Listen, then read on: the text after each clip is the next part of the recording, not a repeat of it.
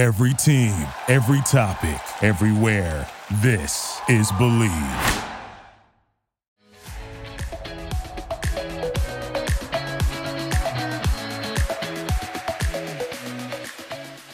Hello and welcome to the Fangirls Podcast, a place for fun, phantoms, friendship, and most importantly, fangirling. I'm Julie, and today we're diving into a new chapter of fandom memoirs to be specific. And joining us for today's episode is my good friend and fandom memoir connoisseur, Chynna. Welcome to the show, friend. Hello. Well, today we're talking about some fandom memoirs, and yes, Chynna gave me a great homework assignment that I thoroughly enjoyed. We're talking about two fandom memoirs in particular. But before we dive into that, I've got some questions for you, ma'am. Okay, go for it. So you've officially made me a fandom memoir person, let alone a memoir person. How did you get hooked on memoirs? A friend of mine, we go to this event every year where we go to the LA Times Festival of Books. And the first year we went, we randomly walked into a panel. We didn't know what it was, and it ended up being one on memoirs. And there was this author, Ron Suskin.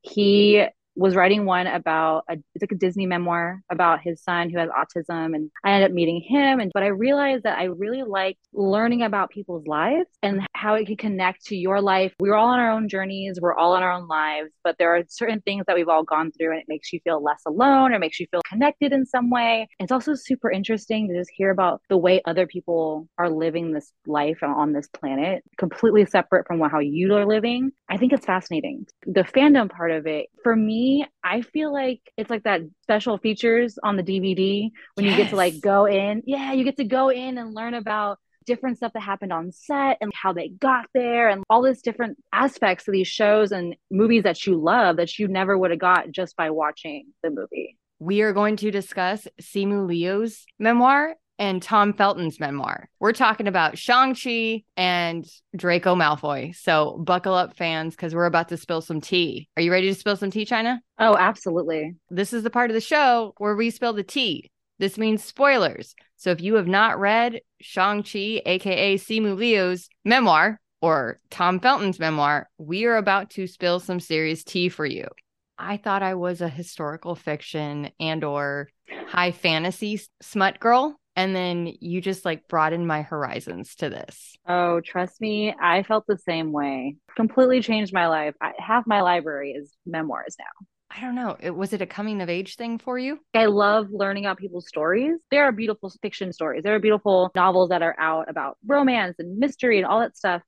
But to hear someone's story about their life and what they've gone through, I just find that so fascinating. Yeah, via Audible, we listened to both of these memoirs, and to hear both these men tell their story, the emotion in it, there's certain moments where you're like, if I read it, I don't think it would have came across the same way it would have came across by hearing them read it. I love that part of it too. It makes it way more personal. It did. And normally when I dive into a book series, any type of book series, fandom or, fiction, fantasy, whatever, I normally watch the movie or the show first, like a season of it. And then I will hear that character's voice, that actor's voice in my head as I'm reading the rest of the series. Oh, I guess. Yeah, that's true. I mean, I've kind of worked out with the Harry Potter series, right? Like the last couple ones. Right. By the time they were out, we all knew Emma Watson's voice. Right. I mean, with Outlander, I hear Sam Heughan's voice as Jamie. I hear Katrina Balfe's voice as Claire.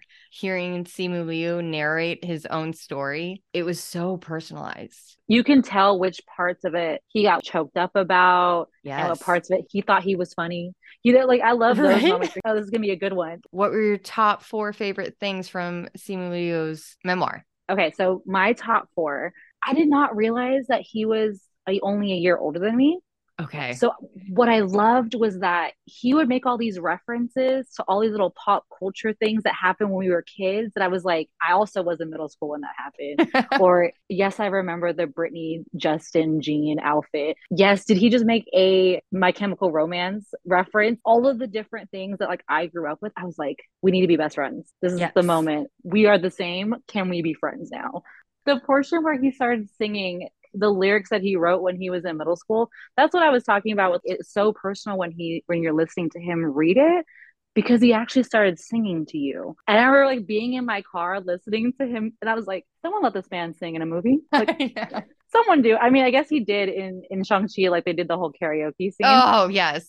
I love that. I love how personal it got. And also with that, I loved everything with his grandparents. I am such a sucker for grandparent stories and grandparent videos and all that stuff. You go all the way to the acknowledgements and where he talks about how he wished he could have brought his grandparents to the premiere of Shang-Chi. I'm gonna cry. It was everything, and I cried. It was great. But I loved the photos he attached to the audiobook. I did not see that. I got to show you how to get to it. So in the section, there's a place where you can click on it and you can see all the photos and all the captions. He's just roasting himself and roasting his parents the entire time.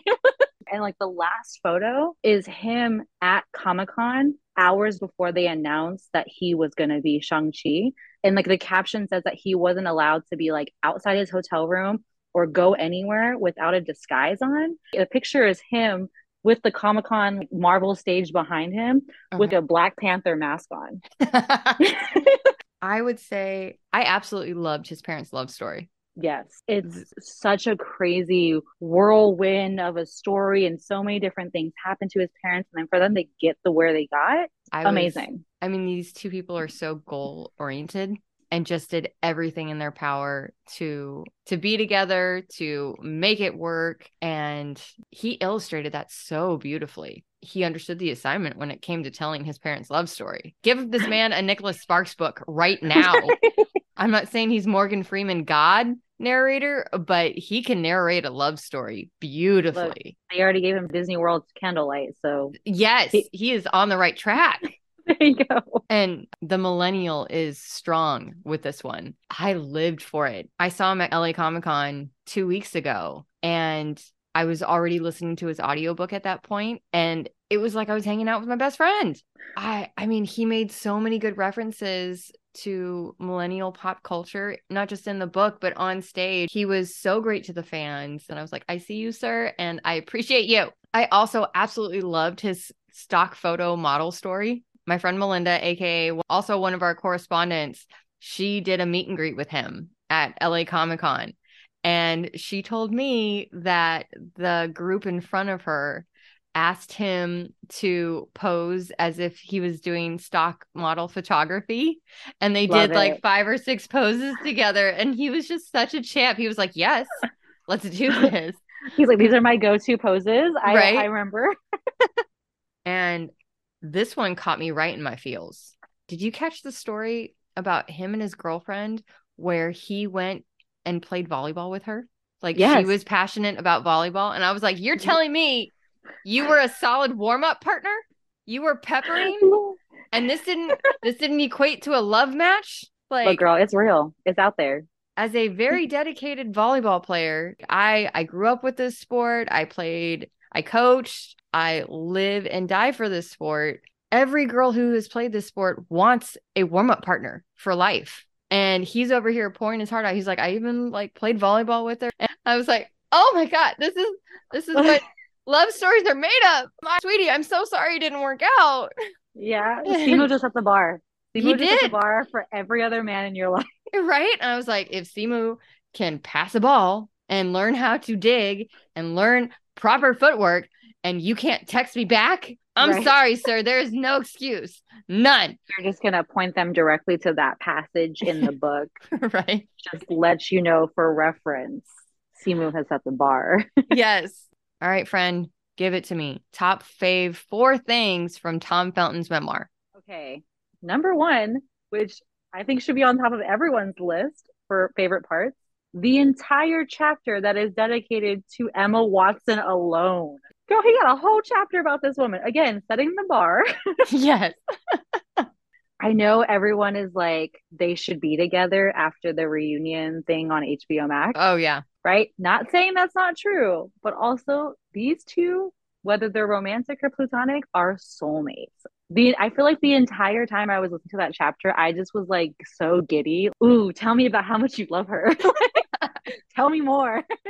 Tell me more how you're kind of perfect for each other, but also I understand, but also why not? Just go for it. See what happens. The second one is kind of what I was saying earlier about the special features part. He really went in on all the different things that would happen on set and all the different things to look for in the movies. I had no idea that his grandfather was in the movies. Thank you. No idea. I had no idea. And I love that the grandfather just happened to be on set because he was, you know, the escort for him. And Christopher Columbus was like, you look like a wizard. I feel like everyone's grandfather looks like a wizard, but yeah. I want to go back. I haven't done it yet, but I want to go back and watch the movies and like just pick out his grandfather the whole time. I think that's beautiful.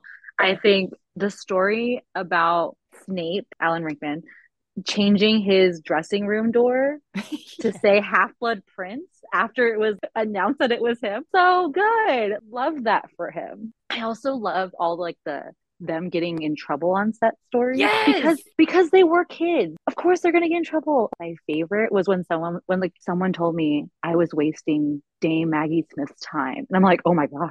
Right? You grabbed your pearls, right? Yeah. I was like, oh no, you did not waste her time. But Dame Maggie Smith, how dare you? Like it was so good. I'm sure Maggie Smith honestly probably didn't even care. I also loved him as a quote unquote muggle. I will put this out there. According to Pottermore, I am a Slytherin, but I know nothing about Tom Felton. I was never Team Draco. I hear from a lot of friends of mine, I am definitely a Slytherin by personality, but I was never on that side in the movies at all. I know nothing about Tom Felton. To hear about him working at that fish dock, I was like, oh, even as he was super famous, I was like, keep it humble. I love that for you. As a very dedicated Potter fan, by the way, I have my Harry Potter conspiracy theories. I'm in it to win it when it comes to Potter all day, every day. This completely caught me off guard.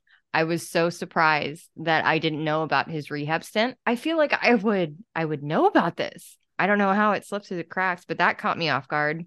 Had no idea he was a Tupac fan. Homie loves gangster rap. Yo, drop a bar. I was waiting for him to do that. I was like, is Tom Felton about to drop a bar right now? Like, is this gonna happen?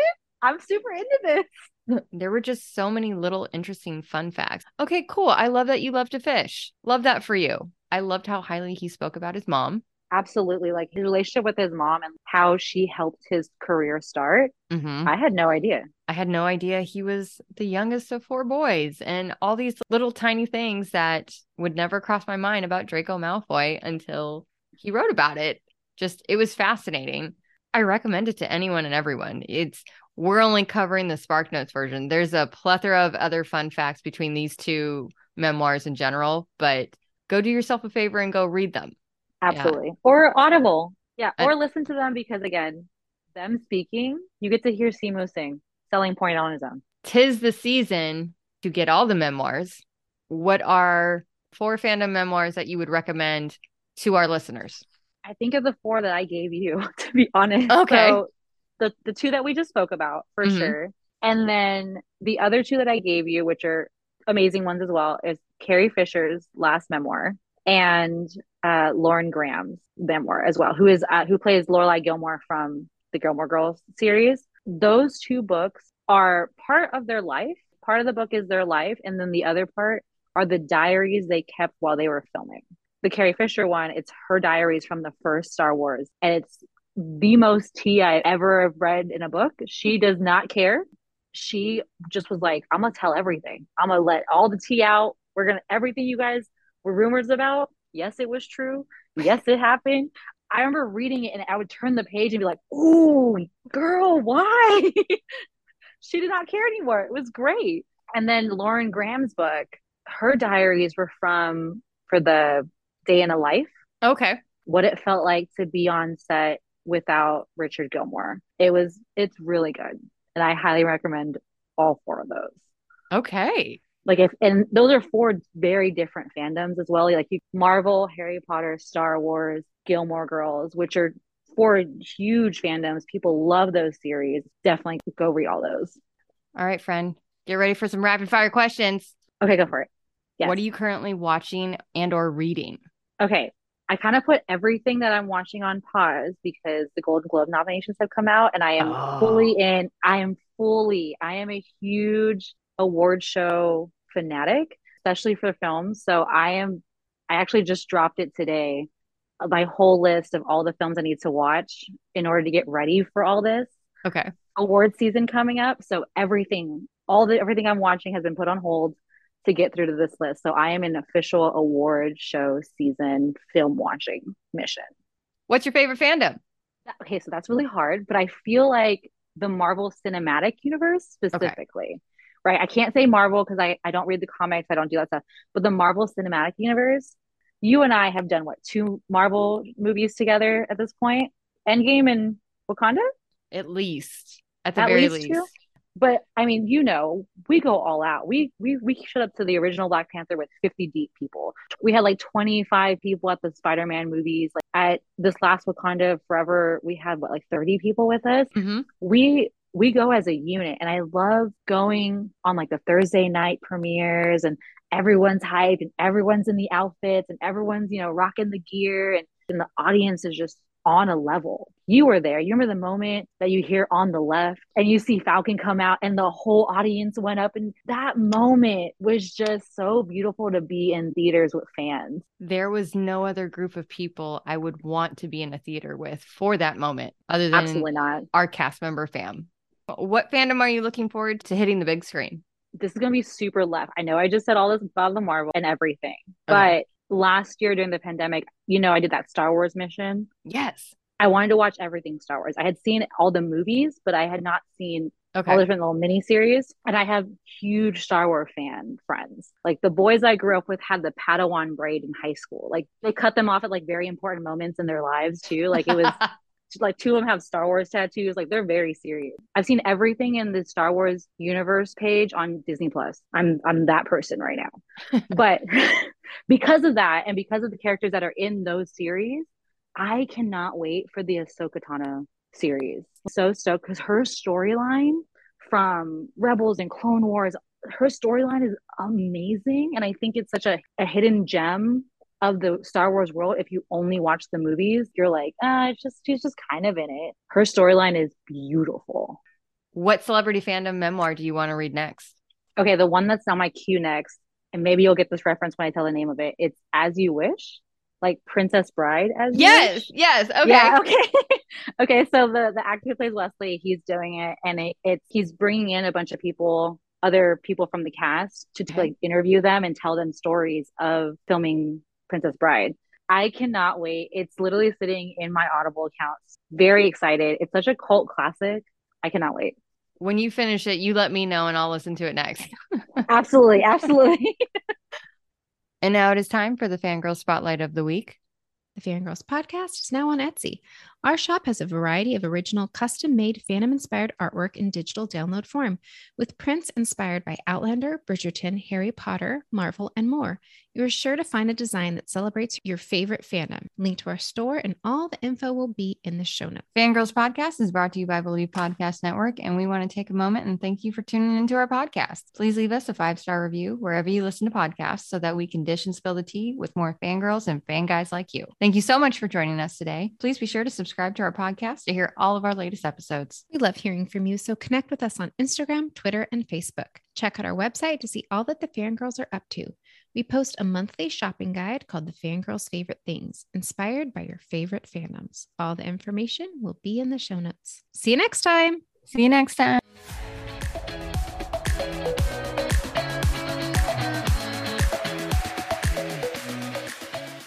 We here at the Fangirls Podcast are not affiliated with the following: any of the memoirs that we spoke about today. So that's Simu Liu's memoir, Tom Felton's memoir, Lauren Graham, or Carrie Fisher's memoir. We are not affiliated. We are just big fans. Just big fans. Thank you for listening to Believe. You can show support to your host by subscribing to the show and giving us a 5-star rating on your preferred platform. Check us out at Believe.com and search for BLEAV on YouTube. You know when you're listening to a true crime story that has an unbelievable plot twist that makes you stop in your tracks? That's what our podcast, People Are the Worst, brings you with each episode. I'm Rachel. And I'm Rebecca. We're identical twins who love true crime cases that make you say, "Didn't see that coming," and we hate the people responsible for them. Listen to People Are the Worst now on Apple, Spotify, or wherever you get your podcasts.